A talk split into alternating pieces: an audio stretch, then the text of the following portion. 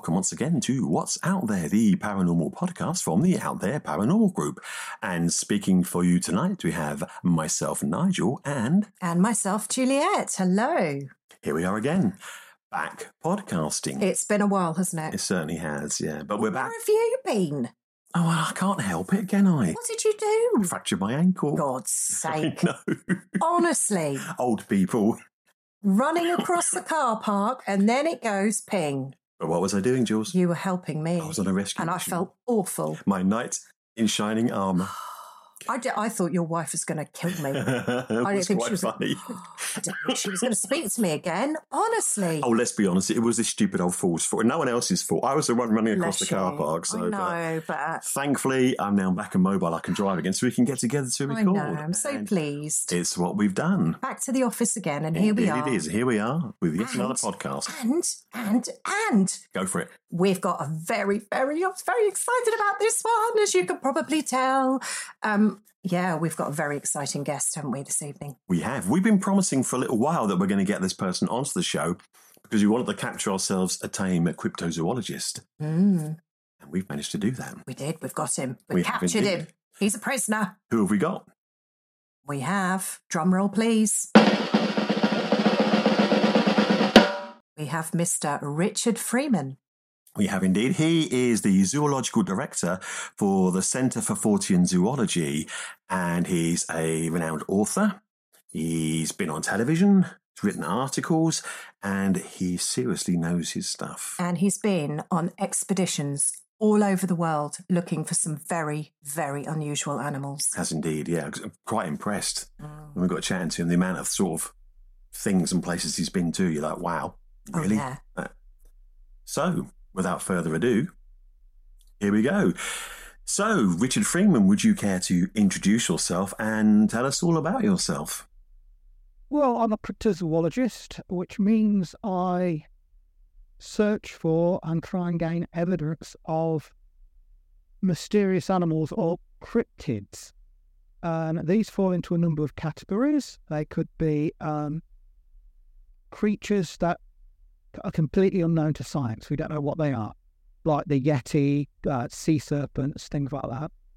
Uh, another category is animals that are thought to be extinct, but in reality are probably see around, like the Tasmanian wolf.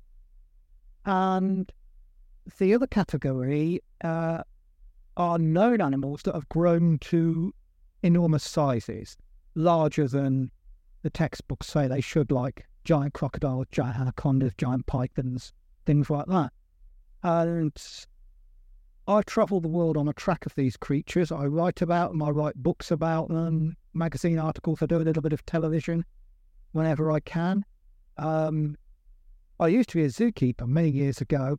Uh, if you're old enough to remember the PG Tips chimps adverts, Indeed, Oh, yes. I worked at that zoo, Twycross Zoo in the West Midlands, where I was Oh wow. I was head of reptiles there. I looked after crocodiles, alligators, snakes, lizards, tortoises, turtles, things like. I bet that was absolutely fascinating as well because they're just such interesting animals. Yes, and um, also in my past, I've been a grave digger for a while. I was going to ask you about that one. How did you excuse the pun? How did you fall into that one? I just answered an ad in when I was between jobs. It was originally for Britain in Bloom, where they put all the flowers in the, the little top, the hanging baskets. And I did that for a while, and they kept me on as a as a grave digger. Oh wow! Right. That's certainly an interesting That's job. really strange, isn't it? One day, years later, one day I was uh, on Bodmin Moor in Cornwall, and there's a place called the Yeah. Jamaica Inn there, and I was looking for the Beast of Bodmin Moor with some friends, and uh, on a break from doing this, we went to visit Potter's Museum of Curiosities, which sadly no longer exists. It was a, a collection of strange items uh, created by this uh, Victorian taxidermist, and he would um, stuff animals like squirrels and kittens and guinea pigs and have them getting married or playing cricket, Oh, things wow. like that.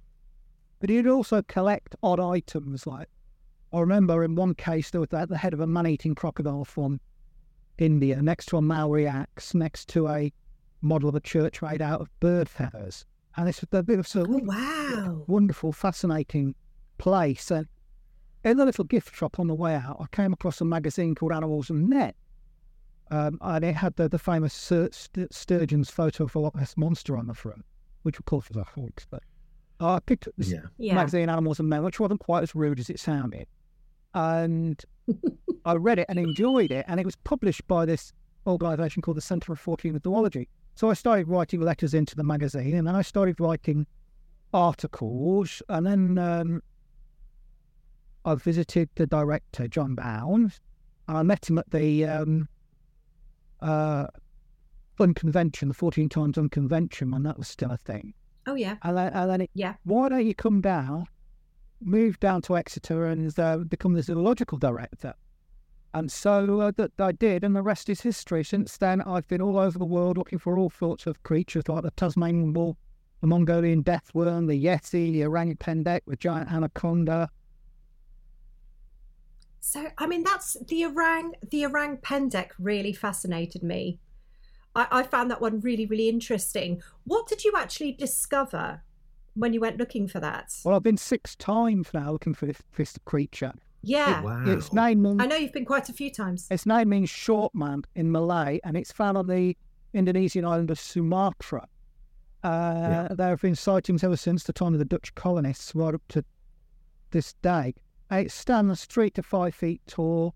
It's an upright walking ground dwelling ape that lives in the jungle, of long hair, Mm. powerfully built. It's generally um, black or grey in colour, but there, there are stories of uh, reddish coloured ones and even honey coloured ones. So there's quite a difference in colour. Um, every time we've been, we've found footprints and I've found handprints as well with casties. And I've worked with Oh, all the great wow. apes. I know what their handprints and footprints look like 'cause I've seen them in all sorts of mediums. This thing is different. Um, Some Mhm. of my colleagues, one of our guides, the late Sahar Dimas, and my friend Dave Archer actually saw the creature in a tree. It came down out of the tree and Oh, walked away like a man on its hind legs on the forest floor. We found hair uh, next to one of the footprints, which was sent to a guy called Lars Thomas in Denmark, who is a biologist who's one of the world leading experts in mammal hair. And they couldn't get DNA Mm. out of it, but looking at the structure of it, he said this is a new animal. It's a new, New species, of primate. It's Wow. related to the orang, the Sumatran orangutan, but it's not to the Sumatran orangutan. And the last time I was there, last year, I heard its call. It's a very distinctive call. It sounds almost like a weird laugh. And it was no more than 25 feet away from me behind a stand of bamboo. And oh, another wow. the expedition went around the side of the stand of bamboo to try and scare it towards me where I was ready with my camera. But it took off at an angle instead of putting a wrap Oh, what so I missed seeing it. But we got the hair from it, which is identified as something new, and it's uh, it seems to be a ground-dwelling species of orangutan. Uh, as recently as 2017, a new species of orangutan, the Tapanuli orangutan, was identified uh, in Sumatra. So the idea of there being a new species of orangutan is not at all surprising, and this one seemed to be adapted for life on the forest floor rather than being arboreal. This is really interesting because that's now making me think about Sasquatch, about Yeti, and obviously they're larger. Um, they're supposed to be a lot larger. Could there be a connection? Well, we we think they're not particularly closely related to, uh, well, not certainly not the larger type of yeti. I found the trail of the yeti as well Yeah. in um, northern India, uh, in the state of Meghalaya, where the local name for it is Mande Barung, the forest man. And the sightings of the creature there are something around 10 feet tall, around three meters tall. And the people described it as having black fur, uh, walking upright, but looking like a gorilla, looking like a massive upright walking gorilla. And we found the Mm. footprints of it, and these weren't in snow, so it wasn't the case of something treading in snow and then the print melting and refreezing and being distorted. These these were in mud. So we think the Yeti is it's either a great ape or it's a relic hominin, uh, a relative of one of the ancestors as man. One theory is that it could be a surviving form of Gigantopithecus, a giant ape that lived in the Pleistocene period about uh, it died out about 100,000 years ago, supposedly, but it's only known from its teeth and jaws. So we know very little about it. It's mainly the size that Right. people make people connect it with the Yeti. But the wear on its teeth suggests it, it ate mainly bamboo and fibrous material, whereas the Yeti seems more omnivorous. It eats fruit, vegetables, but it will also do things like killing yaks by hurling rocks at them and smashing Mm. their heads and eat, eating the meat. God. So it's it's ecological twin is the brown bear, so it, it will eat anything uh, a bear can. So it's, it's an omnivorous animal. So whether it's a hominin or a great ape is is um, up for debate at the minute. But the the Russian wild man, the Almasty, which I've, I've also been on a trail of, that seems much more man-like. So we think that this is is definitely a relic hominin, and it was taken so seriously uh, in the time of the Soviet Union that they had a commission to look for it, a government-backed commission to search for this creature. And uh, I've been to the Caucasus Mountains of Russia and talked to people that have seen this thing, and those include a, a doctor of geology who was the deputy head of a national park. He'd seen one of these things. And they're generally described as being about seven feet tall, so not as massive as the Yeti or the Sasquatch, but bigger than a man with a, a thick brow ridge, flattened nose, long dark hair, sloping forehead, and they, their tool use is very primitive. Like the Yeti, they will hurl rocks or use clubs occasionally, but they don't seem to make fire or anything like that. Uh, so we think that they were very, very, maybe a very early branching off from Homo erectus. Is is Okay. Wow. but the thing about the family tree of Yeah. ancestors is not a, a direct lineal,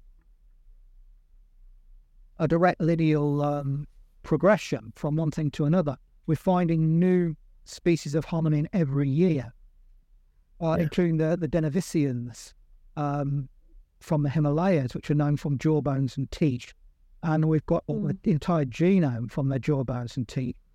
Um, Homo floresiensis, the little hobbit people from Yeah, because that's sort of close out to Sumatra is one of the islands in, in that area, Yeah. isn't it? So is it sort of linked to Yeah. your orang pendek as well? So the orang pendek is much more likely to be an ape than, than a surviving form Yeah. of floresiensis. But interestingly, alongside orang pendek, there are there are stories of another creature called the orang kardil, which is more man-like. Oh. He looks like a small human with long hair on the head. Uh, but it, they hunt with bamboo spears, and they seem to be more live in little tribes and be like tool users. Hmm. And Interesting. I that might might that. be That's really related to. Homo floresiensis that's living alongside um, orang Pendek. And more recently, um, Homo luzonensis was discovered in the Philippines, which seems to be very closely related as well. And what we've discovered is that Homo floresiensis and Homo luzonensis are a sister group to um, Homo habilis, which was a hominin that lived in Africa nearly two million years ago. And it wasn't supposed to have had a lineage outside of Africa. Originally, when they found the bones of Homo floresiensis, they thought it was a dwarf island form of Homo erectus, which was our own ancestor. But it was something much hmm. more primitive. The whole structure of the wrist and skull is something much more primitive and more closely related to this creature from East Africa, which we didn't even know had a lineage outside of Africa. But it got halfway around the world, it got half a world away and nearly two million years out of time, which begs the question what else is out there? Yeah, I mean that's. Re- I mean, you sort of I- look at it like yeah. that. It's really fascinating. Is you find these links that sort of go together, and you just think, just well, okay, like you said, where does it go? Where does it come from? How can it be there and be there as well at the same time? Yeah, I did see some. I know there's a lot of spoof footage going around, Richard, and I appreciate that. But I did see something sort of fairly recently in the last few months of what looked like um, a stand-up ape type creature walking in a forest with what appeared to be a baby on its on her back. Have you have you seen that footage? No, this is I, I don't believe I have. No, it's it's it's it's sort of been floating around the internet for a few months, and I mean, you know, with CGI the way it is now, it's, sometimes it's very difficult to know what's real and what isn't. But it to me, it looked quite real, and the people, well, the people that filmed it claim it's completely legit. And I can't remember where it was, but they could. It No, was that's not what I've seen. So it was um it was an upright ape, Yeah. black in color, um, walking amongst the trees with a uh, a baby on the back. Um, I, if I if I find it, I will send it to you. I'll I'll have a look for it because I know I know what I'm looking for. And just see what so it'd be nice to hear your view on it, whether it, you think it's rubbish or whether you know it's genuine footage. But it did surprise me. I was quite surprised by that one absolutely fascinated. Now, there was something I did want to ask you, and that is closer to home, and that's all about big cats. Because we've had, as you well know, we've had um, a lot of sightings, and there was one fairly recently. Um, a sighting of a big cat, and they appear to be all over Britain now. So, is it right? Is it absolutely right that DNA evidence has now been officially given that big cats are out there in British countryside? years and years ago, um, some hair was found uh, in the woods fairly near the Centre for Fortean Zoology HQ in Woolsery in North Devon. And this was Hmm. examined again by Lars Thomas and found to be from a leopard. So that hair was brought by a leopard just a few miles from where I'm talking now. I've examined a kill also a few miles from where I'm talking now on a farm uh, Yeah. where a a ram had had its neck dislocated and the skin peeled back off it like you're ski- peeling the skin off a, a kipper or a banana, and the the flesh stripped clean very neatly, very unlike a dog kill. And I've actually seen one of these things from a coach. I was looking at the, looking for it at the time. I was travelling in broad daylight from Exeter to Bristol in a coat, glanced over a field and saw a puma. You actually saw that Oh, yourself. wow. So they are. They're definitely out there then. They're definitely out there. The hundred thousand dollar question is how many are out there, and are they breeding? Or have we got a breeding population? yeah, Well, I mean, there's certainly the food source out there because we've got so many wild deer and, and things like that for them to feed on. So I wouldn't have thought they'd go hungry. and like we just said, taking on sheep as well. so, yeah. I mean, as you probably know, we've got very large forest up here near us in Norfolk called Thetford Forest, and there's been quite a few sightings of big cats um, around there, and we have got a very, very large deer pop- population there. There's lots of deer, so I'm thinking there probably is yeah, ready-made food source. at least Yeah. one very big cat and very full cat wandering around in Thetford Forest. There has been sightings I know from people that have seen a lynx type cat, and I think a, is it a serval, Serval, yeah. which they they aren't they Af- from Africa servals Servals originally. are from Africa, yes, but a lot of the so-called servals in Britain are actually sightings of something called the savannah cat, which is a serval Right. domestic cat hybrid that you would Yes. a very expensive pet. Yeah. Mm, mm. So they're sort of loosening in the wild. You're sort of going back to citing things that have existed sort of millions and millions of years ago. Let's get on to another a favourite subject of people that live in the UK, and that's the Loch Ness monster. that is one of my favourites. so the possibility of it being something from the dinosaur period is that possible at all, or is it just like another hoax? It's more likely to be Elvis Presley in a rubber dinosaur suit. yeah. there's there hasn't been any sort of proof yet, has there? Because there's been other sightings as well in is it Loch Morar, and there was another. Yeah, you can't see what mess. Uh, you can't see it alone. There are lots of other Scottish locks that have these stories to them. Uh, Irish locks and a lot of locks in the northern hemisphere that a lot of lakes rather in the northern hemisphere across Russia and parts of Asia and across Canada and North America. These deep cold water lakes have these si- Yes, sightings in them, and the only thing that makes sense for it, what it is is some sort of fish because it's it's deriving its oxygen directly from the water. Because if it was an air breather, it'd be seen breaching at the surface and breathing, so it'd be seen much more often. And the thing that fits Yeah. the bill Mm. most is a gigantic eel. Not a sturgeon, then. You're going with the eel. Possibly some sightings are of sturgeon, quite possibly, because when sturgeon get very big, very old, Mm. the scutes on their back that give them a, a jagged look across their back, Yeah. they they sort of move further and further apart, giving it a smoother li- like hump. And the biggest sturgeon ever caught was on the Volga in 1847, and it was 23 feet 7 inches. They're big. Ooh. Yeah. That's proper Like- big, isn't it? They get really, really big. It just fascinates me what it could be. Eels can move around on land, and there's been plenty of sightings of the Loch Ness monster and other lake monsters on land. yes, theory. that's true. ab- about eels.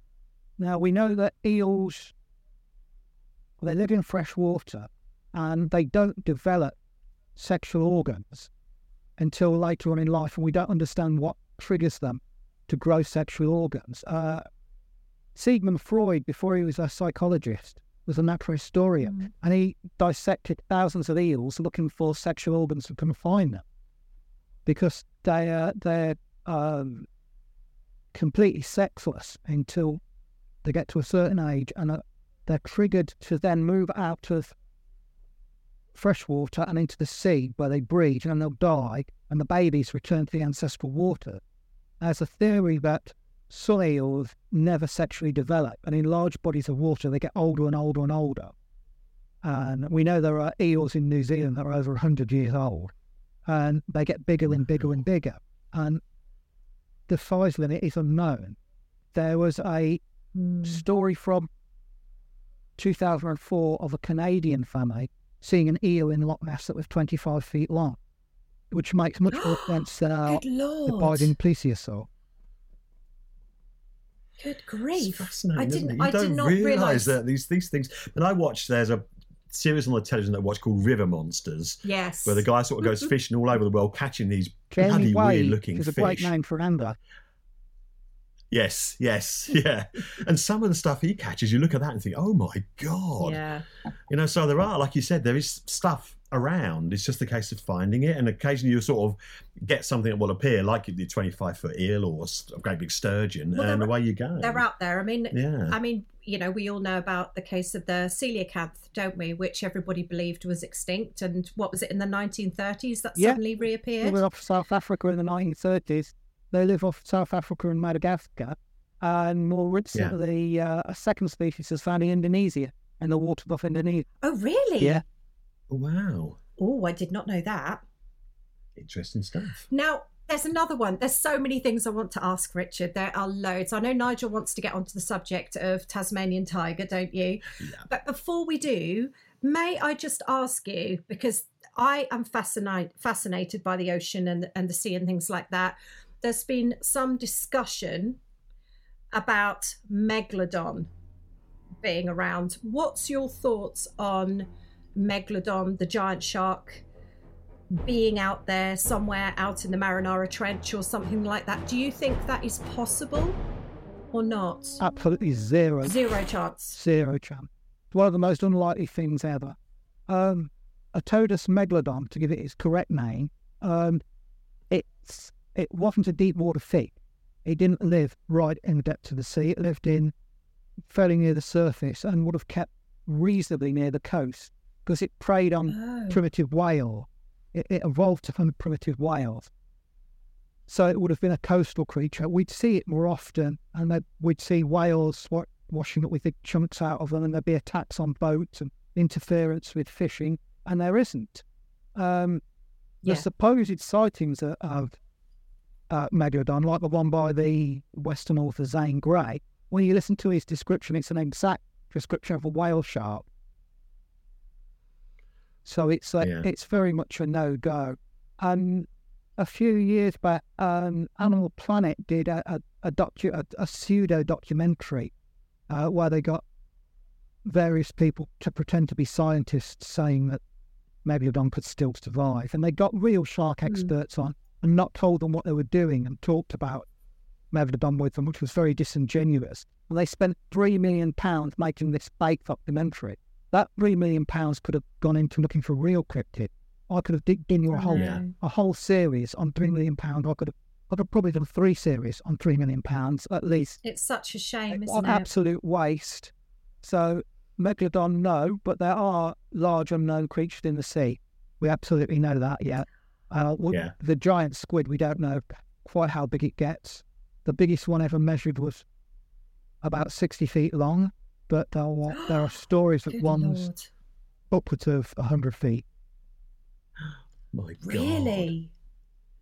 So you're looking at when you see the old world maps where it says there be monsters, they're the sort of things that they're talking about, something like that coming up, and yeah, Well, we know more about the moon than we do our own sea, don't we? we do, yeah, yeah. It's crazy. Right. So, Nige, you want Yeah, it's ask? just it's just an interesting aside. It's one of those sort of stupid questions that often crosses my mind. They've recently sequenced um, the RNA for the thylacine, the Tasmanian tiger.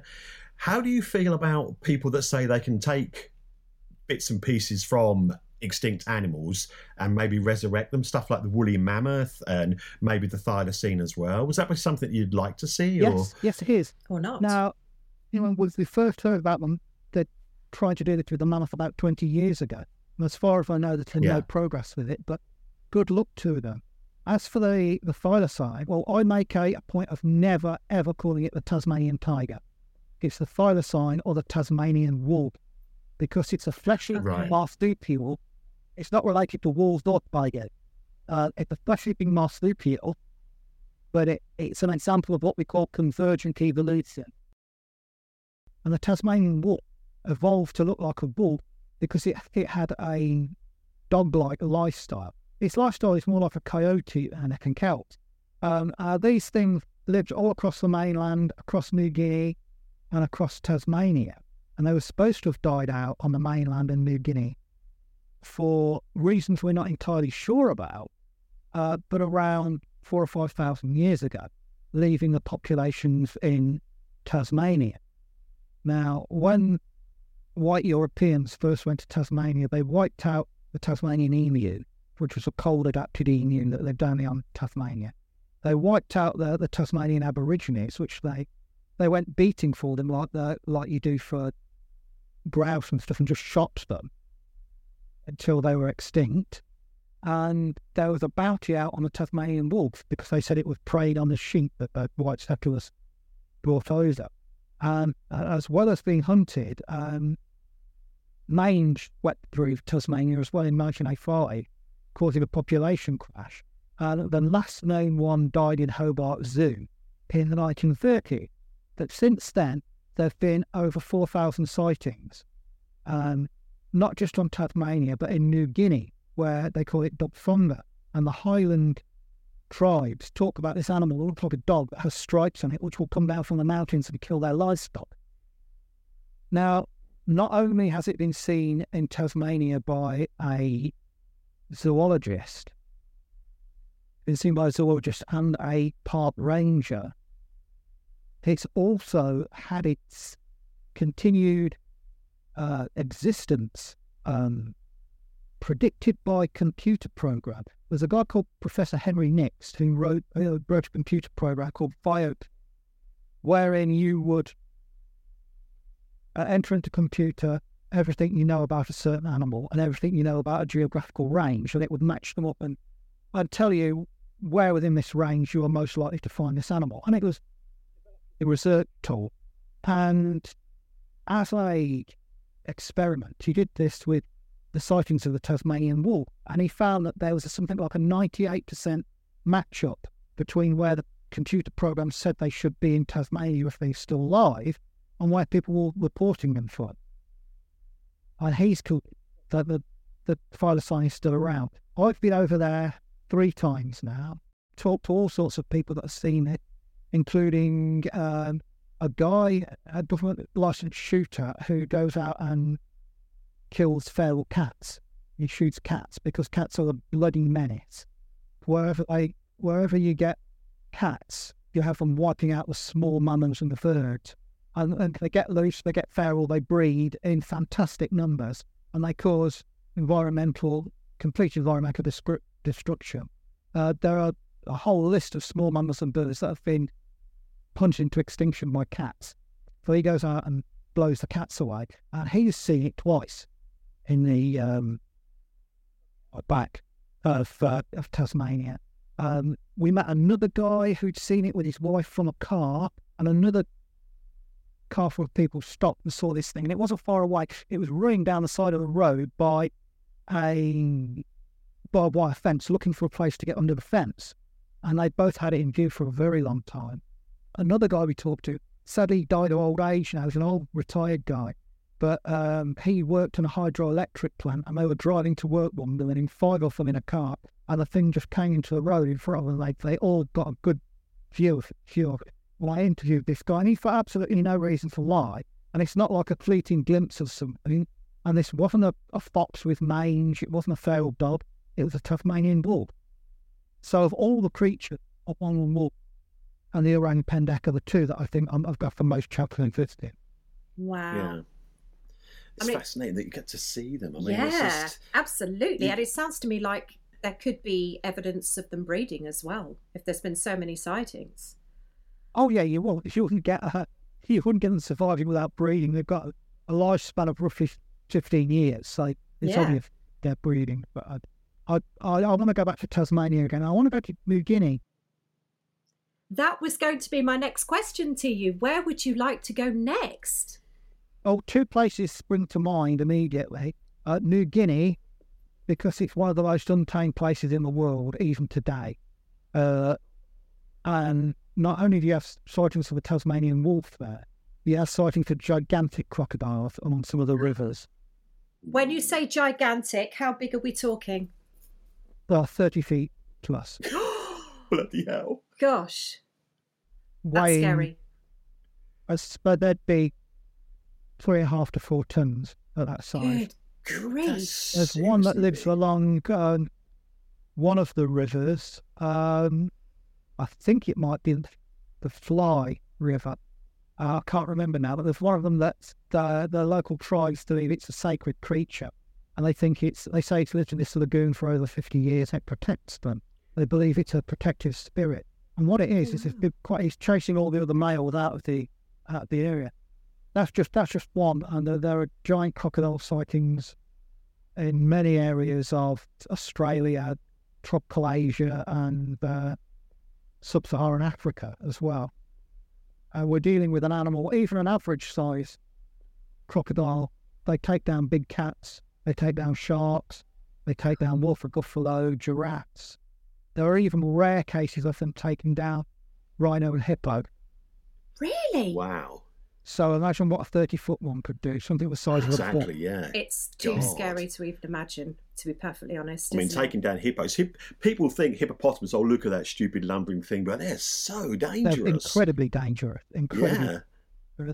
There's a, a massive crocodile called Gustave in Lake Tanganyika, who's anywhere between 20 and 25 feet long. He's killed 300 people.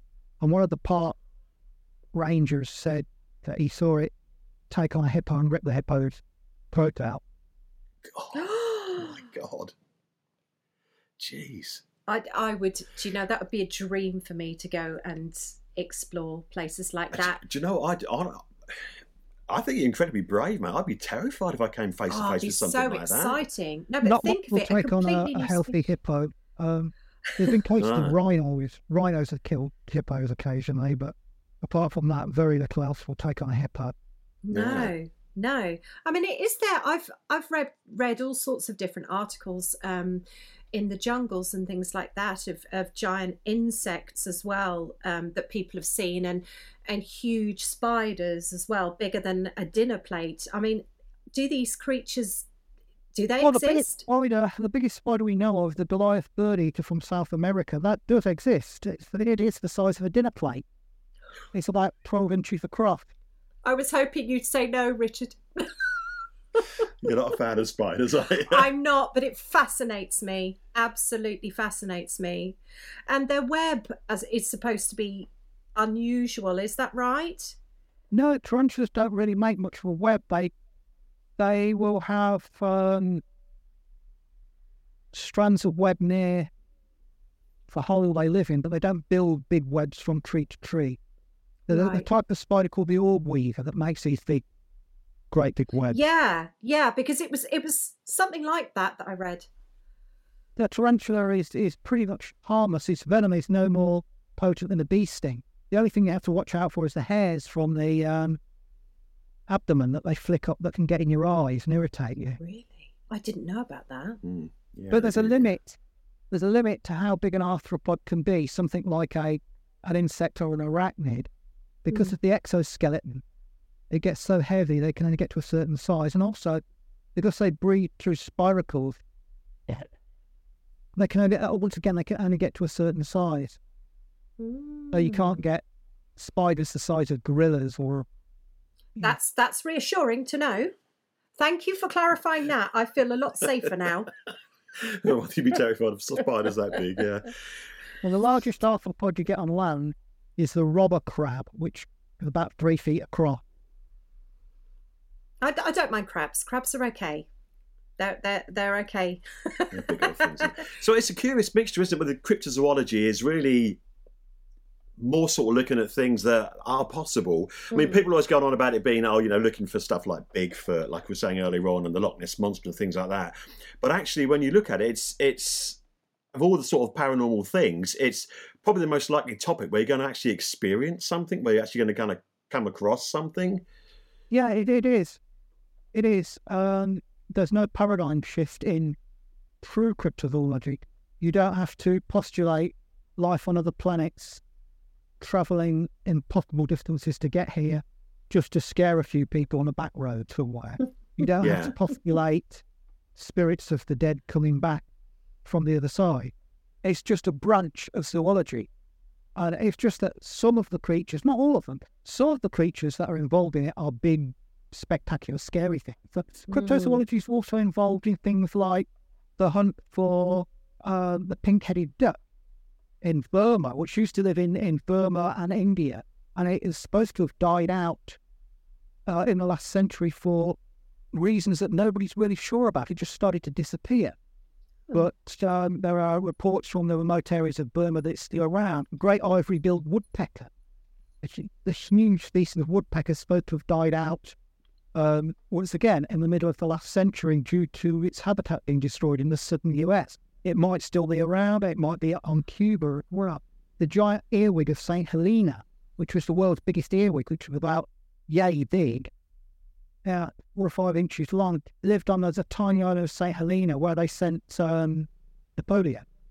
And that hasn't Yeah. been seen for years and years and years, but there's a chance it might still be around. So it's not always big scary monsters like giant anacondas and 10 foot apes in the Himalayas and things like that. It can be about um, other things as well. Like the other place that I really want to go is Japan. Uh, because as well as, as finding Japan culturally fascinating and finding the women incredibly beautiful, uh, there are lots of things in Japan. There is uh, uh, an island off the southern, uh, main southern island of Japan, a little archipelago. And there's an island called uh, Iriomote, where there is supposedly an undiscovered species of big cat. When I say big cat, this one is not huge like a leopard. It's about the size of a border collie dog, but they say it's striped like a tiger. And nobody Oh, really wow. knows what it is. It could be a dwarf island form of the clouded leopard. But that's something I really want to go and look for. Then there's the Japanese wolf. Uh, there were two species of wolf on Japan. There was the uh, Hokkaido wolf off in the North Island, and then in the southern island, there was the Brook wolf, which was the smallest wolf in the world. And both of them were supposed to have been hunted into extinction around about uh, 1917, but there are still sightings and even photographs of this creature, or alleged photographs of the creature. So that's another thing I'd love to go and look for. Are you going to do it? Uh, hopefully, hopefully, I want to go out, get out to um, uh, Iriomote sometime soon. But there's so much I want to do, and it's all down to the folding green stuff. I mean, if I if I could get if I could get a backup, if I could get um, or if I could get a television company interested in financing a TV series, they either just mess about or they they don't really take it seriously. So imagine something like David Attenborough's Life on Earth. Oh, that would be Something amazing. that, that You wouldn't necessarily mean need the huge budget, but something with the scientific bent of that. You have to do it scientifically. So you go for a place to a place, not just for a couple of weeks, you go for a month or more. The longer the better. You stay there, you do it properly, and you make a good documentary about each creature. And you might have, say, 10 episodes a series, and you select a different animal, you go there, and you look for it properly. Now, even if you don't find it, you will find witnesses, you will find more information about the creature. You'll go to spectacular places where no one's ever been before. I've been to places where I've been the first European ever to set foot in them. Wow, Yeah. really? And you'll capture stuff on screen that's never been seen before. Now, stop and think about the garbage we get on television these Oh, days. God, yeah. absolute umpteen shows about buying and selling houses, Oh, umpteen coup- umpteen reality shows with Z grade celebrities making idiots out of themselves. Yeah. soul destroying garbage. Now you could do a brilliant series. You could do a great series on cryptozoology. I've been trying to impress people for years and nobody gives a damn. That's really Nobody- sad. because It's a crying such a shame. It huge really is. Like you said, because it is so, it can draw you in. It's so interesting, you know. And like like you were saying, the places you're going to, places where people have never been before. You know, dealing with these sort of things and talking about the stuff that you're talking about, it is so interesting. But like you said, it's trying to attract someone to sort of back it and that, and it's so much easier to put on some crap about, like you said, selling houses or or go out to the jungle and send some celebrities out there and see how they get on. It's just crap it is. absolute crap, and I agree with you 100%. You know, TV is so poor. We need some fresh air, don't we? we? do, definitely, yeah. So, folks, if anybody out there wants to make this happen with Richard, get in touch, please.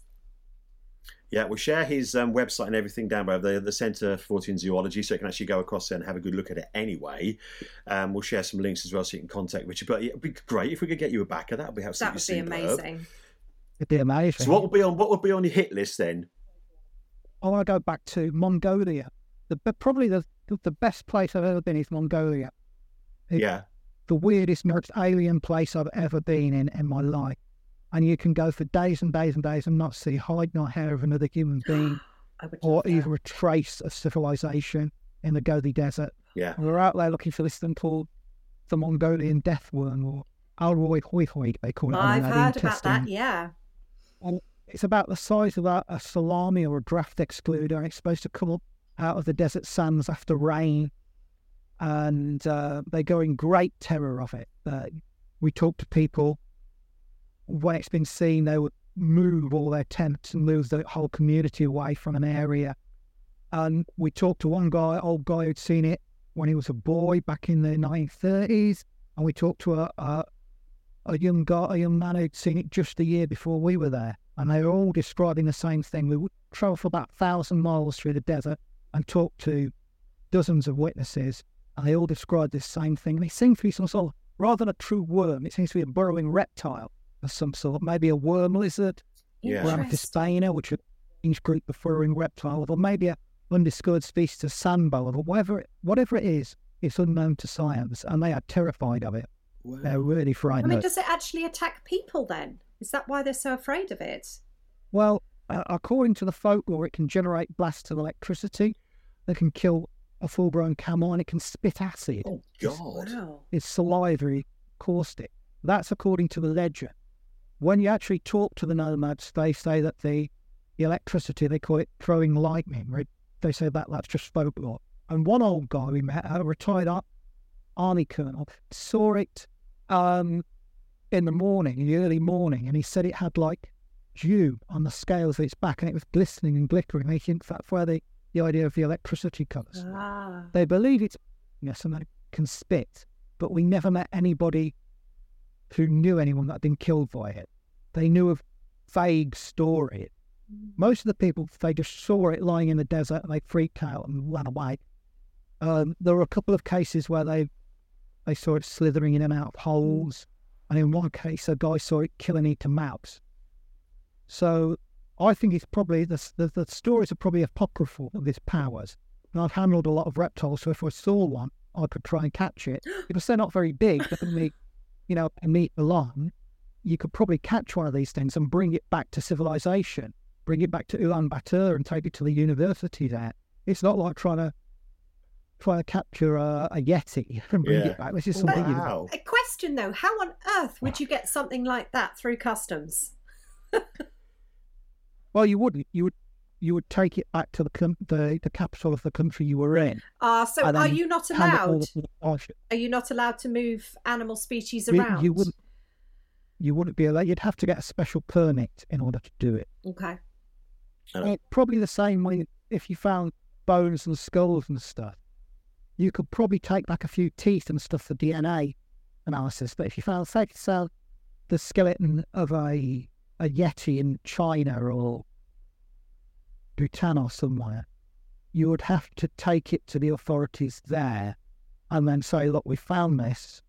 Yeah, you got to allow scientists from all over the world to come and have a look at it." Sure. Sure. So, I mean, Richard, there's something that has always fascinated me because obviously you've got the background in zoological, I'm trying to think of the word, insects and looking after those and reptiles. What made you make that move into cryptozoology? And once you made that move, what does a true cryptozoologist really do? Because obviously you travel the world and you go on these amazing expeditions looking at all these looking for these fabulous animals and things like that. But what else is there behind it? Well, to answer the first part of the question, Bob Marley got into into cryptozoology. I can answer that in three words: classic Doctor Who. Yay! Yeah, we're I fans grew up as in well. the opposite. I grew up in the 1970s Yeah, with Jon Pertwee and Tom Baker. yeah, And on the Jon Pertwee years, he was trapped on Earth. So all, most of the monsters were coming from Earth. So you had giant venomous maggots that glowed green and slithered out of Welsh flag heaps and it, it, human dinosaurs that have awoken from millions of years of hibernation. And, and it was as much about horror as it was about science fiction. And stories like Terror of the Autons, where you have these Lovecraftian aliens that control plastic. And everything plastic can turn into a killer. So you've got dummies and children's toys coming to life and attacking Yeah. people. It was so compelling and fascinating. And I always say Doctor Who is the closest thing I have to a religion. Uh, up until Jodie Whittaker, then end. End of story. Not, good. Go woke, you go broke. Hate a beloved piece of British culture, which is uh, much ingrained into the British psyche as fish and chips and the White Cliffs as Dover, and you use it as a platform for political correctness and woke preaching, you're finished. You're done. Not, not watching the BBC altogether. And I won't, to this day, I will not work with the BBC. I won't watch the BBC. For I have nothing to do with the BBC. And I'm, on top of that, I hate the way that they've got their tongues so far up the backside of the Conservatives that they uh, they can taste the caviar and the uh, the oyster, all these upwards have eaten the knowledge. They're supposed to be one up, one they're not. They are the lapdogs of the Conservatives. Yeah. So uh, the BBC, whom I used to love, who I used to genuinely love and be proud of, and think they were a great British achievement, like the NHS, uh, are an absolute travesty now, and I will not work with them. It's a shame, isn't it? Um, as for the as for the second part of your question, I, I have wanderlust.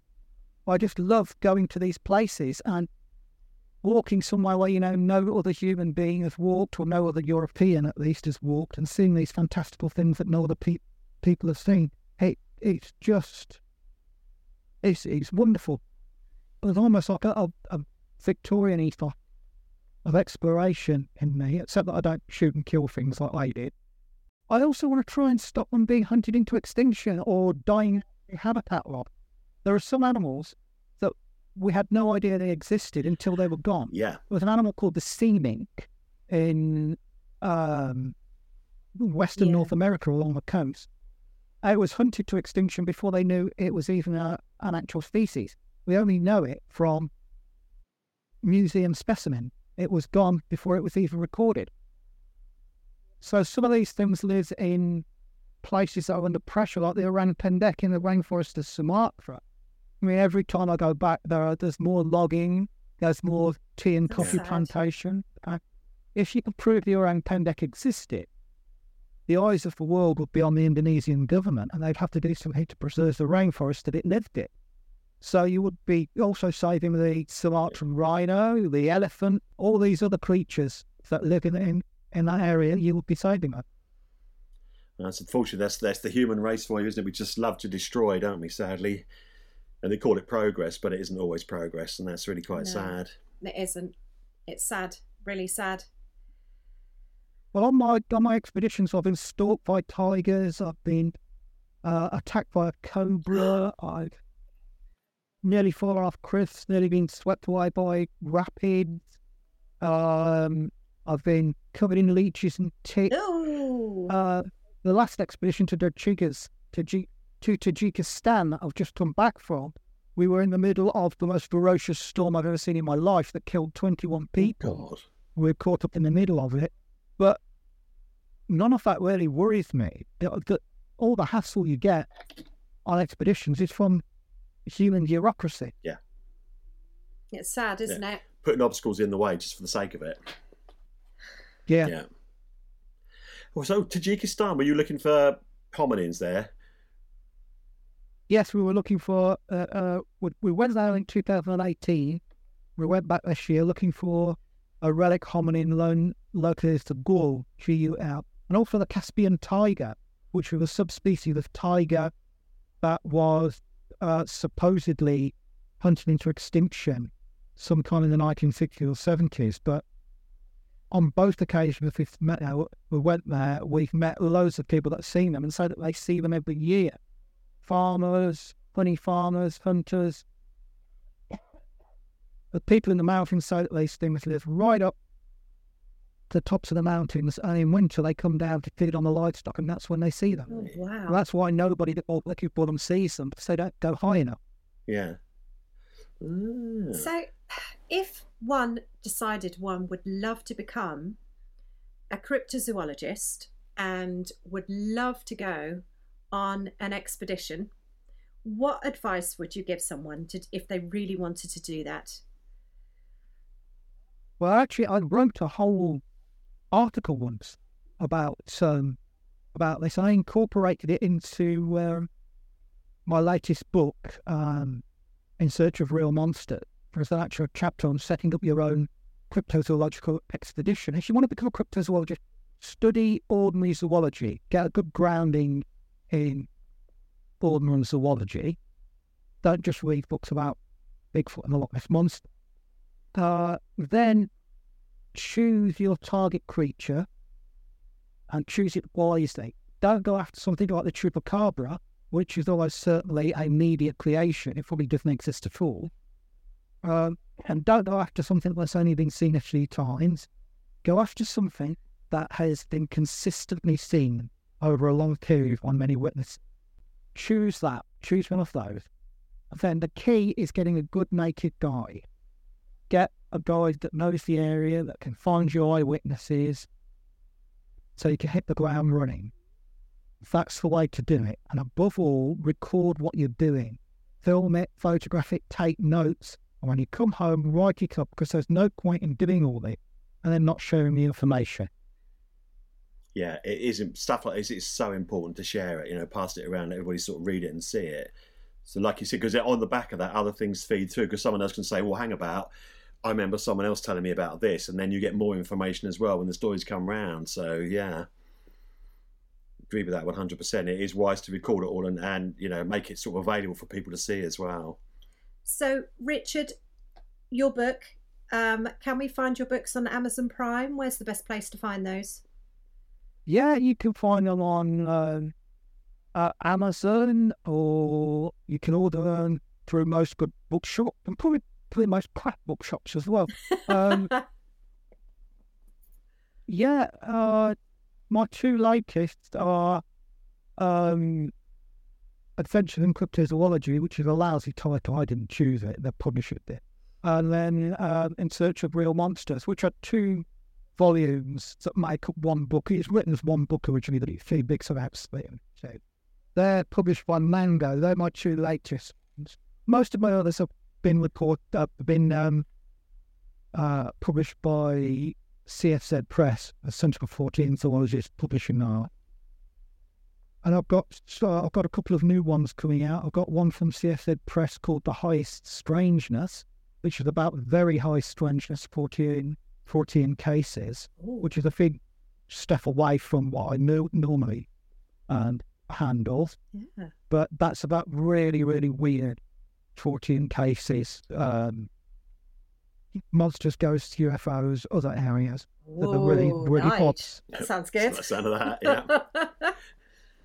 Further, there's the uh, things like modern day sightings of literal fire breathing dragon, um, uh, ghost crawling, stinking, bubbling, glowing ghost trees, giant glowing ghost crabs, um, Bigfoot piloting UFO, oh wow. God. a Martian, a Jasper talking mongoose, and other weird talking animals that appear during hauntings. Um, the giant cat with human eyes that says to Liverpudlian kids for paedophile. Yeah. I've hunted down all the weirdest 14 cases uh, and I brought them all together in one book and then tried to work out what the hell is going on, which is sort of like herding cats. I could imagine. Uh, that's- God. Now, probably early in the new year, maybe. Okay. I haven't got a date yet. It's it's it's fairly imminent. And the other one that I'm actually in the middle of writing at the minute is called Beasts That Prey on Man, and that's about man-eating animals, crocodiles, Komodo dragons, Oh wow. constricting snakes, sharks, big cats, bears, wolves, hyenas, human cannibals. Oh, God. Wow. mixture. We need to know when these Oh, are coming out. We're looking out for those. A little bit mango, but that's not going to be out until next year, so I've not even finished writing. Oh well, Brilliant. let us know. We'll certainly look Please let us that, know when it's good to go because. Oh yeah, It might- it's my isn't birthday's in July. It could be a birthday present Well, there you night. go. Put it on your list. Thank you so much for taking you. the time to come and talk to us. Uh, and we wanted to grab hold of you for absolutely ages because, like you said, we, we really do love cryptozoology, and it's actually shining a bit more of a light onto it because I think people get the wrong idea about it. And I think you're going to open a few more eyes into sort of seeing exactly what Yeah, it is, which I think yeah. is really, I really read a important. documentary about ghosts to a flying saucer compared to cryptozoology. You get loads of them, loads of them, and nobody did cryptozoology. No, It's nuts. I actually said that, didn't I? yeah, yeah. Because when we do um, podcasts and things like that, and we've done articles and stuff, there's not much out there about it, and it's it's surprising because it's such a huge. It's a huge massive, massive subject. subject, yeah, And and it's it's so so, in depth, yeah. I, I find it fascinating. Yeah, me too. So thank you so much for taking the time to chat to us.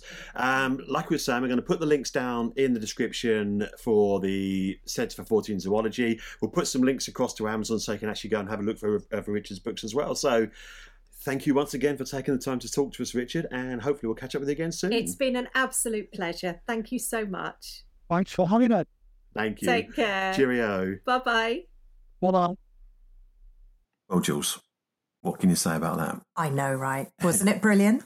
absolutely amazing. I didn't I honestly didn't think that it would be that involved.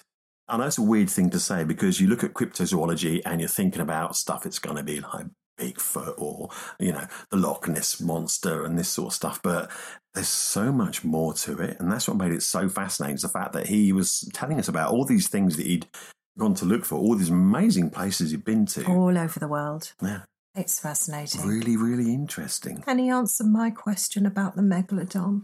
I know. Oh, It word. was very sad, wasn't it? But then again, interesting to but I, I don't know. You see, can we question? can we question an expert because he said, "Oh, it, it was a, a shallow water dweller Yeah. that preyed close to the, Yeah. the." But then again, it could have changed I doubt that very much. over millions of years. Mm, don't know. Could have evolved. Could have evolved into a deep water creature, Possibly. but then again, possibly not. But then we have giant squids and all those kind of things. he said about those too. So yeah, yeah, lurking about. Yeah. Huge, huge, great. And it's so unex- unexplored our oceans as well. There's so many things we don't know This yet. is. This is it. Yeah. Time will tell, I guess. It will indeed. Yeah. Mm. But I'm kind of hoping that when he goes out expeditioning, I suppose is the way you Wow. call it, again, he actually comes across something and finds it because Amazing. he puts so much work into what he does. He really does, and I'm really looking forward to his book as well. That's coming out. He Oh, next year, didn't he? Totally insane book, the one he was talking Mm. about, with sort of the really weird sort of things in it, you know, all sorts of strange, wonderful stories. But he has got a, uh catalogue, a back catalogue of books, and it's worth going to look at Amazon to sort of pick up on some because he did mention in one of the books he'd written that um, he does actually explain how to set up your own expedition if you want to. You know, so if anybody fancies like this Should bit off the fuck, oh, where would you want to Shall we go? do it? Where would you want to go? Oh, do you know what? Anywhere, anywhere but Norfolk. Yeah, so, somewhere warm and exciting. yeah, Yeah. right. Just oh, it'd be lovely. Just uh, you know, somewhere remote and Yeah. strange. But how would we cope in the rainforests of Sumatra? Well, good point. We didn't really, we didn't really cope out in the woods, did we? In the rain and the East- dark. East Highland Woods. We yeah. weren't there very long, We were weren't we? there Let's very be long. honest.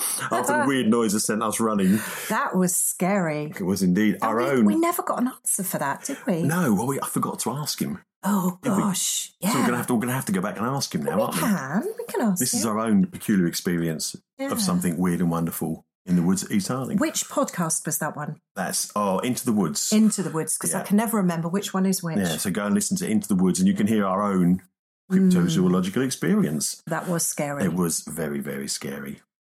I've never walked so quickly. No. I think my bum cheeks were cheering me from behind. I was walking so fast. I was so out of breath. slow, Good lord. slow down, Jules. Slow down, Jules. Uh, No, you were thinking if I leave him behind, and the mod's going to leave him first, I- weren't you? That's what. I- no. Leave the old man behind. God, no, I was just trying to get it home as quickly as possible because I knew the car. I had to get to the car and Let's get to unlock the car. Let's get back to the car. Good lord. We wouldn't make good cryptozoologists, would we? Probably not. No. We'll, we'll leave it to the likes We'll of leave Richard. it to the experts. This is yeah, it. the experts, they can do it. So anyway, um, I hope you enjoyed our chat with Mr. Richard Freeman. And like I said, the links to the Centre for Fortean Zoology and uh, his Amazon links are in the notes below this podcast. So go and give him a look because it's well worth it. There's some interesting Oh, it really things on there. is. Yeah, some- And it's fascinating. it is, yeah, really, really fascinating. So, not blah, blah, blah, blah. oh dear. Don't what that was. What was I was that? trying to say something, but it just wouldn't come out of my mouth, which is unusual for me, isn't it? Do you want me to say it? you can say it. All right. So, folks, thank you for taking the time to listen to us once again and torturing your poor ears. It's goodbye from me. And it's goodbye from him. Goodbye. Take care. Bye bye.